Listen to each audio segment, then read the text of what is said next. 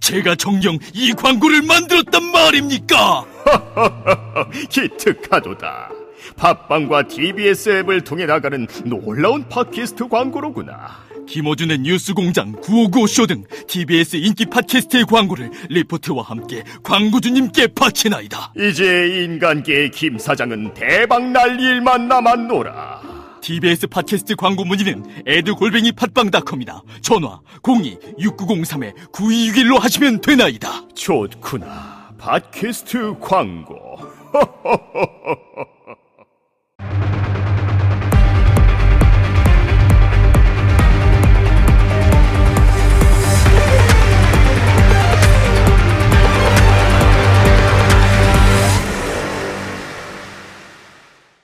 박근혜 대통령 탄핵안 가결로 정치권이 조기 대선 국면에 접어든 가운데 주요 대선 후보자들의 지지율에 관심이 쏠리고 있습니다.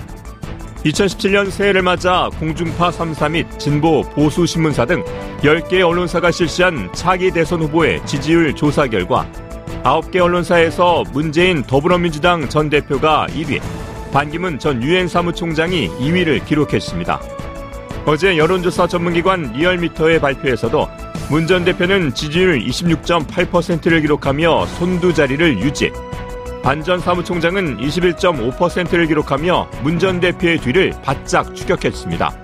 이에 이번 19대 대선은 이 두 사람의 양자 구도가 될 것이라는 전망이 높습니다. 하지만 일각에서는 이 두 사람과 제3의 인물들이 각축을 벌이는 다자 구도가 될 것이라는 관측도 있습니다. 이재명 성남시장과 안철수 국민의당 전 대표 등 다른 대선 후보들의 출마 움직임도 활발하기 때문입니다. 급물살 탄 조기 대선, 향후 정치권의 대선 판세는 어떻게 돌아갈지 19대 대선 후보들의 지지율을 분석해 봅니다. 1월 10일 화요일 정봉주의 품격시대 두 번째 이슈 들어가겠습니다. 2017년 정연이 밝으면서 각 정당의 지지율과 대선 후보 지지율에 관한 여론조사가 쏟아지고 있습니다. 이와 관련해 전문가 모시고 말씀 나눠보도록 하겠습니다. 자, 고재열 기자는 계속 자리 지켜주고 계시고요. 박시영 어, 여론조사 전문가 자리하셨습니다. 네, 반갑습니다. 윈지 예. 코리아 컨설팅의 박시영입니다. 이번에 책도 냈죠? 예, 19대 대통령이라는 책을 냈습니다. 예, 책 없는데 무슨 책을 함부로 내세요? 아, 책 차- 잘 팔릴? 예, 잘 팔리고 있고요. 차기 대통령을 예측을 했습니다. 예. 잠깐 그 광고, 책 광고할 시간 줄게요. 예, 됐습니다. 수고하셨습니다. 책 광고하면 제가, 제가 잘려요. 예. 어, 요런 좀 여론조사 계속 나와요. 매주 월요일마다. 네. 예. 그 뭐- 재밌어요, 근데 여론조사 보는 네, 게. 대체로 추이는 경향성은 나타나는 것 같습니다. 그러니까 음. 어, 일반 예측하고 조금 이렇게 다르게 나오고 있는 부분은 예. 아, 이 반기문 전 사무총장이 임기를 마치고 이제 국내 귀국이 임박하면서 음. 아, 어떤 그 컨벤션 효과 그리고 반기문 결집 현상이 나타날 수 있겠다라는 이제 그런 예측을 연말에 했었는데 지금 나타나는 양상은 아, 반기문 전 총장은 좀 답보적이고 오히려 아, 그것에 반해서 이제 문재인. 결집이 예. 선명하게 나타나고 있는 이제 그 지점이 일반적인 예측과는 좀 다르게 나타나고 있는 것 같습니다. 예. 어, 박시영 대표님. 네. 일단 그 중요한 게 네. 더불어민주당 상승세가 가파라요? 네. 일, 일부 조사에서는 뭐 40% 예. 돌파했다는. 일단 정당 지지율을 먼저 분석을 해보고 네, 네. 그 다음에 어, 대권 주자들 여론조사를 좀 들여다보죠. 네. 그 민주당 지지도가 한 30% 후반대, 37, 예. 8에서 한 40%. 이 정도 박스권에서 지금 있는데 상당히 올랐죠.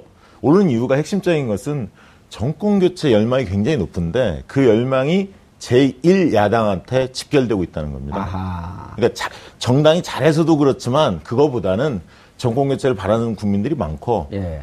현실적으로 그 가능성이 가장 높은 게 민주당이기 때문에 그쪽으로 몰리는 거죠. 쏠리는 겁니다. 그러니까 이렇게들 조사하잖아요. 여론조사를 네. 대체로 어, 정당을 찍지 않고 먼저 네. 이제 넓은 범위에서 조사할 때는 정권 교체가 돼야 된다고 생각하느냐 아니면 현재 정권이 그대로 유지되는 것이 옳으냐라고 네. 할때 대체로 어느 정도 비율로 나오나요? 이번에 이제 연말에 일제히 언론사들이 다 여론조사를 했습니다. 예. 특히 이제 경향신문에서 그런 비슷한 조사를 했는데요.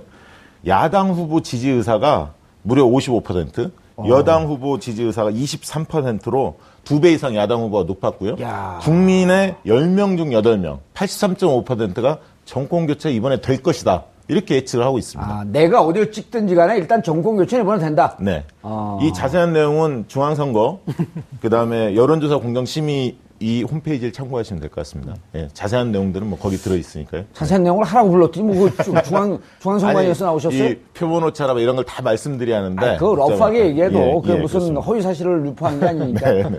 감옥 가고 싶어요? 아, 조심해야 합니다. 그래서 일단 그 여론조사 정확한 데이터 중앙선거관리위원회에서 발표되는 것을 가장 근거로 해서 네네. 왜냐하면 잘못 얘기하게 되면 네. 선거법이나 이런 거로 감옥 갈 수 있으니까 그렇죠. 예. 책 팔리는 거 보지도 못하고 그래서 전체적으로 80% 정도가 이번에 정권이 교체될 것 같다. 네, 그렇게 보고 있습니다. 그럼 물어보면 55% 정도는 야당 후보를 지지하겠다. 23%가 여당 후보 지지. 네. 그리고 또 한 가지 특징은 중앙일보 조사에서는 예. 진보 대통령을 원한다. 이게 압도적으로 높게 나왔습니다. 아하. 한 60% 가까이, 63% 정도가 진보 대통령 원한다. 보수 대통령보다는. 이게 굉장히 중요한 특징입니다. 그러니까 예. 민심에 세 가지 특징이 있는데 하나는 정권 교체가 열망이 굉장히 높더라. 예. 그래서 민주당의 지지도가 높다. 이게 한 가지 확인이 된 거고요. 예. 두 번째는 보수 성향의 인물보다는 진보 성향의 인물을 원한다. 이게 드러났고요. 예. 세 번째는 준비된 후보 를 선호하는 기류가 좀 뚜렷해졌습니다. 왜냐하면 박근혜 대통령을 지켜보면서 검증이 중요하구나. 아. 두 번째는 이번 대선 인수위 없이 개표 당일 그 다음 날, 그 다음 날 바로 직무를 시작을 해야 하기, 해야 하기 때문에 준비된 대통령 음. 이 부분이 상당히 소구력이 높아질 가능성이 높습니다. 알겠습니다. 소구력이라고 하는 게 무슨 뜻인가요? 대, 중들한테 예, 설득력. 예, 설득력. 설득력이라고 하면 안 돼요? 아, 그래도 됩니다. 예. 자, 그 지금 재밌는 얘기를 했어요. 네, 거기에 제가 좀 첨언을 예. 드리자면 아니 근데 그 전에 예, 예. 첨언하시기 전에 네. 당선되자마자 그날서부터 임기가 시작된다. 당선되면 정상적으로 당선됐을 때는 준비 그러니까 인수위원회를 꾸리고 네. 그리고 인수위원회가 두세 달 정도 활동을 하면서 그때 이제 많이 준비를 해가는데 예. 이 만약에 당선되자마자 그날서 다음서부터 임- 임기가 시작이 되면 결국 캐비넷을 어떻게 짤 것인가라고 하는 것도 미리 발표해야 되지 않나요? 그렇죠. 그러니까 어떻게 보면은 이제 그 각 정당별로 이거는 예. 이제 후보별로 하는 것보다는 정당별로 그러니까 공동 인수위원회를 이렇게 해서 국민에게 보여주는 것이 사실은 정치적 도의이기도 합니다. 그래야지 어떤 음. 내가 이제 어느 국민이 정도 준비되어 네. 있다. 그런데 이제 지금 그것을 민주당이 하려다가 주춤한 이유가 뭐냐면 만약 그런 식으로 하면은 이미 당선된 것처럼 군다. 그런 식으로 공격이 될 수 있어서 예. 못하고 있는데 지금 현재 상황에서는 그렇게 해야 되는 게 예의인데 그런데 이제 그것을 모르겠어요. 그러니까 민주당이 먼저 하기에는 조금 그런 음. 예. 어떤 그 공격당할 여지가 있어 그런데 이를테면 정의당이나 그런 국민의당이나 이런 데서는 그 작업을 하는 게 음. 지금은 이제 어떤 국민에 대한 예의인 것 같고요. 그리고 어, 아, 아까 말씀하셨듯이 지금 어떤 정권 교체에 대한 그런 여마, 열망이 크다. 그리고 그래서 문재인 현상이 주춤한 이유도 문, 아, 반기문 그, 현상이 예. 주춤한 이유도 반기문으로 대통령 되는 거는 교체가 아닌 것 같다. 이거는 이제 이어달리는 것 같다. 그래서 이제 아하. 그것에 대한 어떤 그, 이, 어떤 반기문 효과가 나타나지 않는 그런 것 같고요. 그런데 예전에 우리가 새누리당 지지율에 대해서 표현을 쓸때 콘크리트 지지율이라고 했습니다. 그렇죠. 한 그런데 23%에서 33%그 사이. 예. 그러니까 나라를 팔아도 예. 이 지지할 것이다 했던 이제 그런 뭐 박근혜 대통령에 대해서는 더 강력한 지지세가 있었는데 그 콘크리트 지지가 민주당으로 갔다고 그렇게 볼 수는 없는 것 같습니다. 그런데 콘크리트 지지는 가지 않았지만 좀 표현을 좀 바꾸자면 컨테이너 지지율.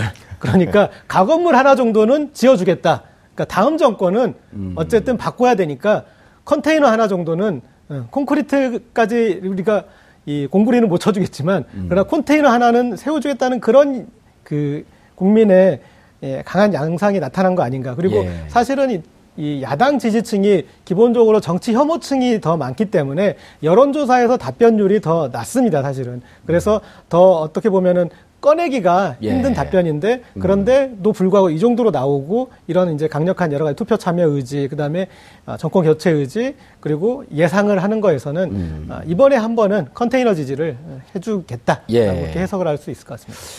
박 대표님. 네. 그 보통 이제 진보 후보 네. 혹은 야당 후보를 지지하는 그 지지자들은 좀 이제 샤이 지지자라고 하면서 숨는 경향이 있었는데 네. 이번에 촛불 전국을 겪으면서 또 그렇지 그런 현상이 좀 바뀌지 않았나요? 네, 적극적으로 드러내고 있죠. 그리고 아까 이제 고 기자님이 말씀 이어받아서 좀 말씀 첨언하면 예. 그러니까 보수 진보 중도라고 이야기를 하지 않습니까? 근데 이 중도층들이 비새누리 성향을 분명히 보이고 있습니다. 아, 그게 제일 중요하잖아요. 제일 그 중요합니다. 미래 지향점이, 그러니까 미래 지지율이 어떻게 바뀔 것인가라고 하는 것은 중도층을 보면 되는데, 네. 이분들이 반새누리당 경향성이 강하게 네, 나타나고 있다. 강하고 정권 교체를 굉장히 열망하죠. 아, 때문에 예. 반기문 현상이 강화되려면 중도층을 먹어야 하는데 예. 중도층이 야권 후보를 지지하고 있습니다. 그렇기 때문에 시장이 안 보이는 거고요. 어, 예를 들면 비박신당이라고 이야기하는 바른정당. 이게 왜 고전하느냐. 예. 그, 그 핵심 중에 하나가 그 부분입니다. 바른 정당은 보수층을 기반으로 해서 중도층까지 먹으려고 한 건데 중도층이 비새누리당 성향을 분명히 보이고 있기 때문에 예. 지지가 안 오는 거죠. 그래서 보수 성향에 있는 유권자를 반으로 갈라서 기존 새누리당하고 바른정당을 나눠먹기식 그렇게 되, 기 때문에 아까 지지율이 답보 상태에 있는 겁니다. 예, 그런데, 그런데, 정당의 지지율을 쭉 봤더니, 어, 우리 박 대표 책에서도 쭉, 그, 몇 번 지적을 한, 한 거로 전 알고 있는데요. 어, 더민주당 지지자가, 지지가 전국적으로 올라가고 있는데, 네. 대구 경북에서 오르고, PK, 부산 경남에서 오르는데, 광주, 호남에, 전라 호남에서 좀 빠진단 말이에요. 그 무슨 현상이에요, 그거는? 그거는 이번 뭐 리얼미터 1월 9일자 조사에서 1.7%포인트 빠졌다고 나왔지만 예. 실질적인 흐름을 보면요. 여러 그 신년 여론조사 언론사가 12곳을 12곳에 실시를 했는데 전체적으로 보면 일단 TK를 조금 얘기를 드리면요. TK에서 민주당이 24.6%가 나왔습니다. 평균을 예. 내보면 새누리당 21.7%입니다. 그래서 예. 민주당하고 오히려 새누리당이 대구 경북에서 각주전을 벌이고 있습니다. 어허. 바른 정당이라고 얘기하는 기존의 개혁 보수 신당은 15.5%에 불과합니다. 그리고 부산 경남에서는 민주당이 새누리당을 두 배 이상 앞섰습니다. 정당. 지지도에서. 예. 그러니까 영남이라고 해서 이제는 뭐 예를 들면 보수 정당이 우세하고 이런 현상이 많이 없어진 거죠. 음. 그 근거에는 뭐가 있냐면 기저에는 뭐가 있냐면 세대 투표 현상이 일반적으로 강화됐고요. 총선 예. 총선 때 세대 결 어, 분리되는 양상. 그렇죠. 예를 들어 그러니까 20, 30대는 야권. 20, 30, 40대까지는 주로 야권 성향을 그렇죠. 보이고. 그리고 40대가 이제 많이 동조하고, 동조하고 있고 탄핵 정국하고 새누리당이 분열이 됐고 아까 세대 투표 현상 그리고 유, 유력한 대권 후보가 있기 때문에 민주당이 영남에서도 상당히 선전하고 있다 이렇게 볼 수 있고요. 호남에서는 어, 지금 조사를 해보면 민주당과 국민의당이 한 50%대 30%가 되고 있는데 가장 중요한 건 뭐냐면 호남에서 민주당을 좋아하면서 국민의당을 싫어하는 사람들이 한 20%가 있습니다. 예. 반면에 또 국민의당을 좋아하면서 민주당을 싫어하는 사람들이 또 한 20%가 거의 비슷한 수치가 있고 중요한 것은 둘 다 좋아하는 사람들이 한 절반 정도 있습니다. 4, 50%가 있는데 그러네요. 그 사람들이 이 어느 정당을 선택하느냐가 굉장히, 굉장히 중요한데 음. 이 사람들이 정권 교체 가능성을 민주당으로 보고 있기 때문에 그둘 음. 다 좋아하는 사람들의 마음을 민주당이 얻고 있는 거죠. 예. 그래서 민주당이 호남에서는 한 50% 가까이 지지율을 받고 있습니다. 양당 어, 지지도 조사를 해보면 예. 국민의당 한 30% 수준이고요. 그래서 민주당이 많이 어, 호남에서도 우위를 점하고 있다 이렇게 보여집니다. 예. 그런데 지금 말씀하신 이 여론조사가 허점이 좀 보이는데 제가 보기에는 어떤 면에서? 새누리당과 바른정당 네, 두 개를 지금 분리된 것을 상수로 보는데 만약에 이것이 변수가 되면서 네, 반기문이라고 하는 후보를 중심으로 했고 반기문 세력 제3지대에 있는 반기문, 반기문 세력과 그 다음에 바른정당과 새누리당이 합하게 되면 그러면 민주당하고 더 비, 그 비슷한 형, 양상이 되지 않나요?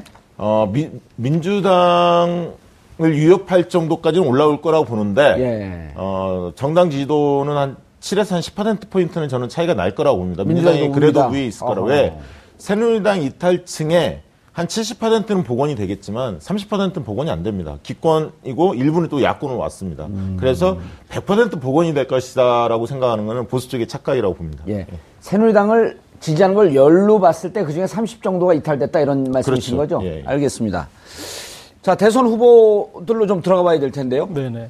고 기자님, 단도직입적으로 누가 대통령이 될 확률이 제일 높을 것 같아요?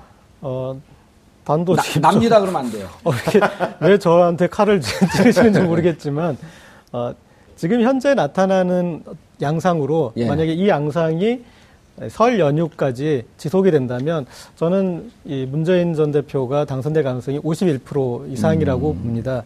그러니까 그리고 또 탄핵이라고 하는 중요한 그 변곡점이 있잖아요. 네. 지금 저희가 계속 아까 제가 얘기했던 이제 반기문 결집에 대한 문재인 결집이 더 크게 나타났다라는 게 이 연초의 정황이었고 또 주목해 볼 부분은 아, 이 야당이 좀 난공불락이고 그리고 아, 계속 뭔가 이 아까 세대나 계층이나 소득이나 여러 가지 성별에서 아, 좀 비교 열의에 있던 부분이 세가 세 군데가 있었습니다. 예, 야당이 예. 예. 하나가 중도층에서 예. 중도층에서 에, 이 야당에 대한 흡입력이 보다 야당 여당에 대한 흡입력이 세서 선거에서 그렇죠. 예, 그리고 좀 하여튼 그런 양상 중도를 예. 잡기가 힘들었고 음. 계속 계속 그래서 그 중도를 어떻게 잡을 것인가 그걸 가지고 계속 고민했었고 또 하나는 어, 부울경 지역입니다. 예. 그러니까 TK 피- TK 지역은 정작 선거에 들어가면 그래도 새누리당 쏠림이 어떤 식으로든 나타날 지역인데 부울경 지역에서 지금 이제 지지를 보면은 민주당이 1위를 하고 있습니다. 그리고 실제 거기에서 그분 그, 그분들이 우리 당이라고 우리 당이라고 이렇게 얘기하는 쪽이 오히려 민주당 쪽인 경우가 어. 나타나고 있어요. 그게 근데 고차가 될까요? 그러, 그러니까 그래서 근데 이제 그 부울경이 아까 제가 얘기했던 음. 컨테이너. 컨테이너 예. 지지율. 그래서 한 번은 이번은 음, 지지할 수 있다. 그런데 지난 대선에서 문재인 후보가 부울경 지역에서 100만 표를 줬어요.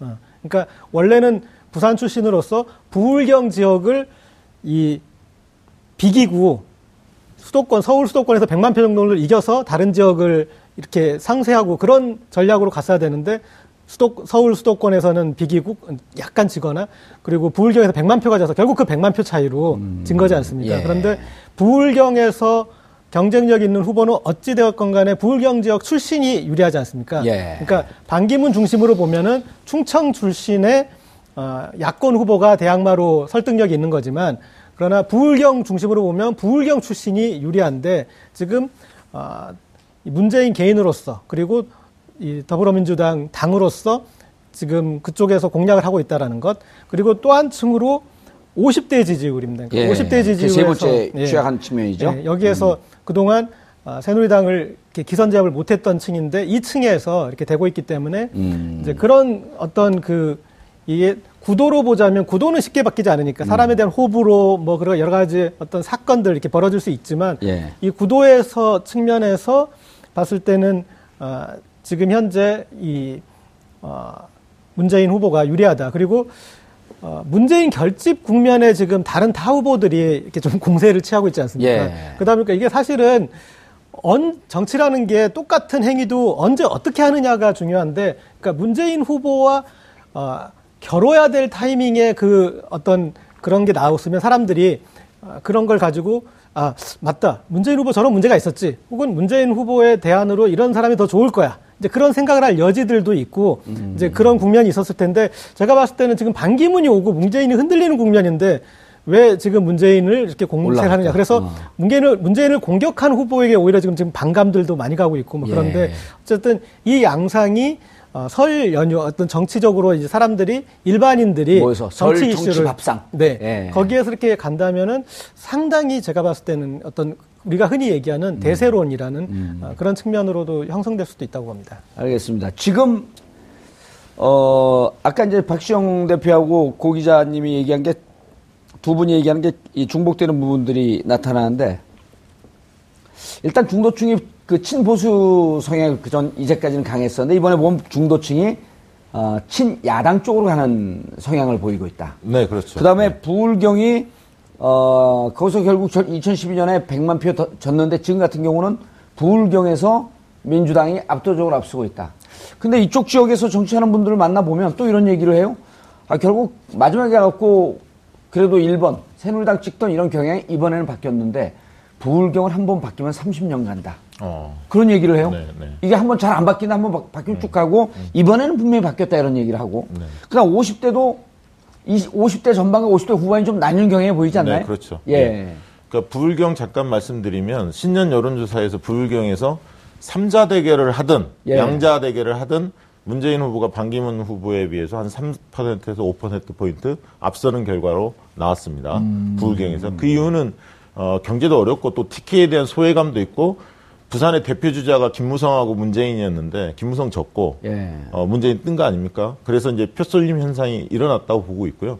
어, 재밌는 현상은 50대인데 승부처는 50대인데 50대 전반에서 문재인 후보가 상당히 앞서고 있습니다. 한 10%포인트 예, 이상 앞서고 전반에서 55세까지죠. 그렇습니다. 이거 50대 후반에서는 밀리고 있거든요. 그래서 평균을 따져보면 50대에서 조사 기간마다 약간씩 차이는 있지만 한 5%포인트 정도가 반기문 후보가 좀 앞서는 결과가 좀 나오고 있습니다. 만약에 50대에서 10%포인트 정도의 격차밖에 벌어지지 않는다. 반기문 후보가 만약에 50대에서 10%포인트 이상 벌리지 못하면 대선은 문재인 후보가 굉장히 유리한 아, 상황이라고 50대에서도 50대는 반기문 후보나 그 여권 후보가 앞설 거라고 그렇게 보고, 보고 계신가요? 그러니까 50대 전반은 문재인 후보가 만약에 대선 후보가 나가 나, 나선다면 된다면. 나, 어, 나선다면 한10% 포인트 이상은 앞설 거라고 보고요. 예. 50대 후반에서 한 20% 포인트 밀릴 거라고 봅니다. 대략은. 그래서 합치면 거의 한 10% 포인트 밀릴 거라고 보는데 한 자릿수 싸움만을 벌릴 수 있다면 야권이 굉장히 우세한 음, 형국으로 갈것 지난 같습니다. 2012년 대선에서 어땠나요? 지난 50대에서. 지난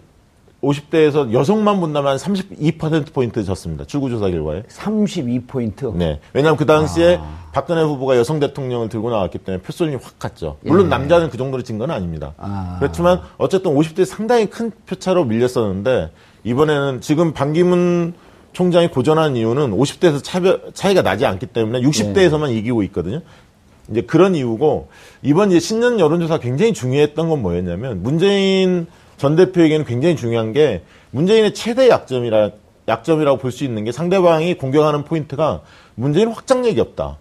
그래서 문재인 회의론 이런 것들을 유포를 시켰거든요. 그렇죠. 그럼 확장력의 근거가 뭐냐? 그거는 본선 경쟁력이거든요. 근데 이번에 신년 여론조사에서 양자 대결이든 삼자 대결이든 반기문 후보에 비해서 10%포인트 이상 앞섰습니다. 문재인 후보가.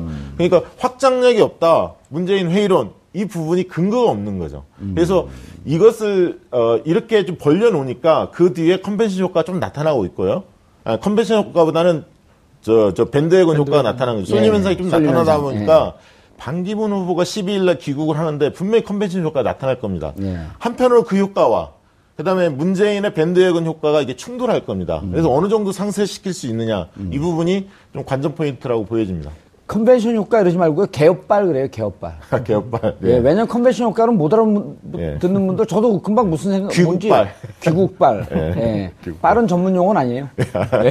네. 근데 어쨌든 컨벤션 효과라고 하는 것은 오픈했을 때 그 오픈하면서 그거에 대한 기대로 사람들이 오는 거고 밴드웨건이라고 하는 것은 이기는 쪽 사표 방지 심리 아니에요. 그렇죠. 이기는 쪽으로 몰리는 심리인데 네. 자 근데 재밌는 게 아까 이제 고 기자도 잠깐 그 지적을 했지만 반기문 전 사무총장이 귀국을 하면서 반기문 쪽으로 쏠려야 되는데 네. 오히려 문재인 쪽으로 쏠리고 또 지금 문재인 후보에 대해서 타 군소 후보들이 공격하는 양상을 보이고 있거든요. 네. 그럼 오히려 또 그 그렇게 하면 이제 세- 대중들에게 영향력을 미치기 때문에 네. 문재인 후보가 좀 빠져야 되는데 오히려 공격하는 쪽이 빠지고 문재인 후보가 올라가는 저는- 기현상이란 말이에요. 저는 반기문 후보가 컨벤션 효과를 거둔다 하더라도 그 표가 예. 어디서 올 거냐. 그럼 무, 아하. 무당파하고 일부 여권 여권표라는 게 거의 없습니다. 후보 뭐 유승민, 오세훈 해야 다 3% 미만이기 때문에 예. 올 표가 별로 없습니다. 사실은. 그래서 일부 이제 무당파 판단 유보층에서 일부 올 거라고 보여지는데요. 사실 문재인 후보한테 위협적인 거는 저는 지금 시점에서는 반기문 후보가 아니다. 오히려 내부의 적이다. 내부의 경쟁자다. 이렇게 봅니다. 예. 그래서 경선 룰 싸움이 이제 들어가고 있거든요. 당에서 벌써. 그렇기 때문에 굉장히 그 타후부들이 그 공세적으로 어, 문재인 대표를 비판하고 있죠. 그래서 이제 오히려 내부의 관리들을 어떻게 잘 가져가느냐. 이 문제가 더 중요할 수도 있다. 그렇게 보고 있습니다. 예. 어, 이재명 후보에 대한 관심이 여전히 뜨거워요. 네. 그 12월 전체 여론조사 추이를 봤더니 12월 10일, 즉 7차 촛불 집회 있었던 그때부터 어, 탄핵 직후죠. 그때부터 조정으로 들어가면서 한 전체 10대 후반으로 갔던 게 10% 초반으로 떨어지고 예. 그게 이제 다시 조정이 되면서 올라가는 게 이제 연말 되니까 아, 다시 조금 상승하는데 10% 후반대 가던 그런 이제 위세는 없고 10% 초반대에 초반대 머물러 있단 말이에요. 돼 왜. 그런 네. 현상으로 보세요? 일단은 이제 이 문재인 후보 측에서 보면 아, 이재명 그 현상이 예. 아, 오히려 나았다라고 보고 있습니다. 그러니까 무슨 얘기냐면 그 대목에 다른 주자가 예. 부상을 했다면 어, 그 촛불 국면에 그 기세를 이재명 후보가 아닌 다른 후보, 이를테면 안희정 후보, 안희정 지사나 음. 박원순 시장이 아, 그걸 타고 올라갔다면 그러면 상당히 힘들어졌을 것이다. 아, 의미 있는 그렇죠. 분석이네요. 예, 그러니까 예. 어쨌든 국민들한테는 좀 정치 신인이고 그리고 뭔가 이렇게 좀 대가 센 분이다 보니까 약간 어떤 좀 불안정함 뭐 이런 음. 것들이 있어서 사이다 같은 시원함은 있지만 있지만 꺼질 정권을- 사이다 거품의 예. 특징이 뭡니까? 예. 잘 꺼지죠. 그래서 제가 오늘 컵에다가 이 탄산수를 한번 먹어봤어요. 언제까지 이 거품이 계속 있는 탄산이 남아 있는지. 네. 그래서 그래서 그렇게 조정이 되면 격차가 생겨서 음. 아, 오히려 낫다. 그러나 이 박원순 시장이나 안희정 지사는 국민들이 있고. 예, 음. 계속 봐왔던 사람이고 아하. 이미 지사나 시장으로서 재임이잖아요. 예. 그러니까 검증도 되고 아니 이재명 시장도 성남시 재선 네, 시장인데. 그렇지만 이제 일반 국민들한테는 이제, 이제 새로운 신선함은 있었지만 그런 어떤 안정감에서 이제 좀 아쉬움이 있었는데 그리고 여러 가지 이제 그 이 박원순 시장이나 안희정 지사는 다른 공격을 통해서 검증이란 과정을 거쳤던 사람이잖아요. 물론 대선 후보만큼의 혹독한 검증은 아니지만 그러나 시장도지사를 하면서 검증을 거, 거쳤던 어떤 그런 그리고 이슈가 제기되더라도 새로운 것이 제기될 가능성은 그렇게 많지 않은. 그래서 만약에 어떤 대항마로 왔을 때 여러 가지 요소들 이를테면은 어, 안희정 지사는 같이 충청권에서 경쟁을 할 수 있지 않느냐. 충청권에서 반기문 전 총장은 인구가 더 적은 충북 쪽이지만 예. 안희정 지사는 충남 쪽 더 인구가 많은 쪽이다. 이게 이런 식으로 해서 그 대항마 논리가 되면은 어떤 이제 밴드웨건 효과가 아니라 이 추격 효과가 더 벌어질 수 있어 있는 그런 상황이었는데 오히려 이재명 시장이 부상하면서 아, 그런 어떤 리스크를 하나 더 극복했다라고 알겠습니다. 이재명 시장이 어, 지금 이제 고 기자님의 지적과 표현을 따르자면 어, 처음에 나타난 신선한 인물이면서 좀 공격적이고 어, 시원해 속 시원하게 긁어주는 측면은 있지만 오랫동안 검증되지 않아서 또 그 언론에서 SNS 상에서 돌고 있는 그런 악재도 있다 보니 안정감을 주는 데는 조금 부족하지 않았냐. 네. 오히려 그 박원순 시장이나 아, 안희정 지사 같은 경우는 오랫동안 실질적으로 무슨 친노라고 하는 그 타이틀을 달고 오랫동안 또 노출돼 있었고요. 네. 박원순 시장 같은 경우는 어, 아들 문제 때문에 홍역을 치렀었고. 네. 그러나 뭐 그 사실이 아니, 아닌 게 다 드러났고. 이런 혹독한 검증을 거쳤는데 이재명 시장은 그런 검증 과정이 좀 없지 않았었냐. 네. 예. 이재명 시장의 돌풍의 진원지는 사실 광주였습니다. 아, 11월 달에 광주에서 그 뭐야 탄핵 정부 때 그 지원 유세도 나갔었고 촛불 시위 때 예. 굉장히 뜨거운 그 지지를 받았죠. 그래서 광주에서 전체적으로 올라서는 시점은 10월 29일 날 1차 촛불 시위 때 6분 몇 초인가 발언했던 게 동영상에 돌면서 그때부터 네, 뜨기 시작해서 예. 11월 말이 거의 정점이었습니다. 그 뒤로 12월 들어오면서 꺾였거든요. 예, 12월 10일 지나면서 꺾였죠. 예. 예. 그 이유가 이제 뭐 여러 가지가 있겠습니다만 뭐 가족사 논란도 있었고 좀 반문연대 논란도 음. 좀 있었습니다. 그래서 일단 특징은 뭐냐면 여성층에서 빠졌습니다. 첫째. 두 번째 광, 광주 얘기하시다가 여성층으로 확 네, 갔는데 광주에. 여성층에서 전반적으로 빠졌고 예. 가족사 논란 이런 것들을 겪으면서요. 두 번째는 광주에서 꺾였습니다.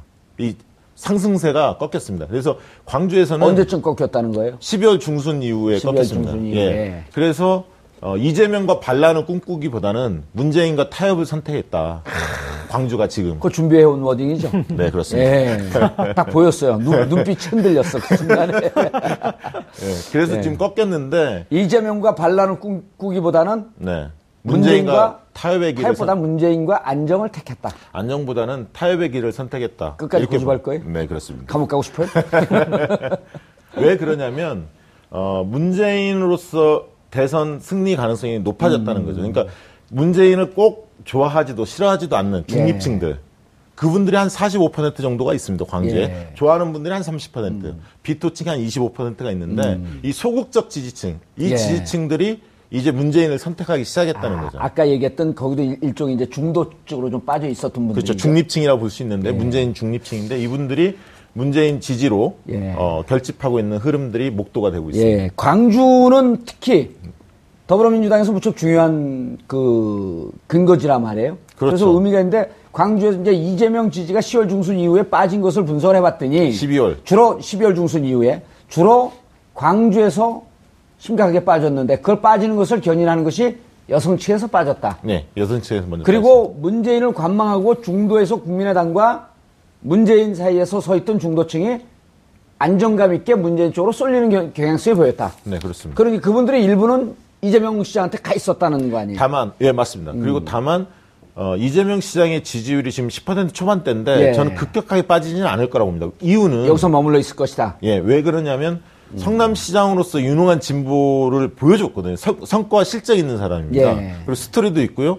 또 아까 얘기했던 사이다 발언이나 이렇게 구- 음.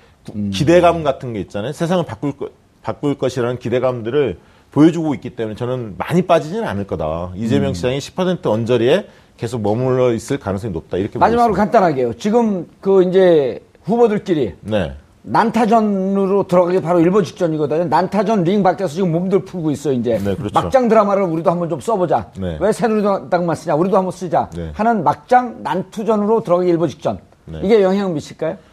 저는 그게 가장 크게 민주당이 관리해야 할 포인트라고 봅니다. 예. 음. 굉장히 조심해야 합니다. 그래서 어, 사람들이 볼 때는 정권 교체를 간절히 원하고 음. 정권 교체 그래도 가장 앞서 있는 후보가 문재인인데 예. 문재인과 positive 경쟁을 했으면 좋겠다. 차별화를 하더라도 그러나 이것이 뭐 예를 들어 금도를 넘어선 공격으로 간다면 정권 교체 이거는 재앙이다. 이렇게 보기 때문에 그렇게 세게 공격하는 사람한테 득표인이 안 되고 있는 거죠. 음, 알겠습니다. 자, 설 연휴 이유가 궁금한데 그것은 다시 한번 나오셔서 설 연휴 이후에 예. 그땐 출연료 받지 말고 그냥 열정페이로. 알겠습니다. 예, 감사합니다. 어, 어, 여론조사도 들여다보면 어, 무척 관심 있는 측면들이 좀 노출될 수가 있는데요. 대선이 앞당겨지면서 국민들이 빠르게 안정을 택하고 있다라는 쪽으로 정리해 볼 수 있을 것 같습니다.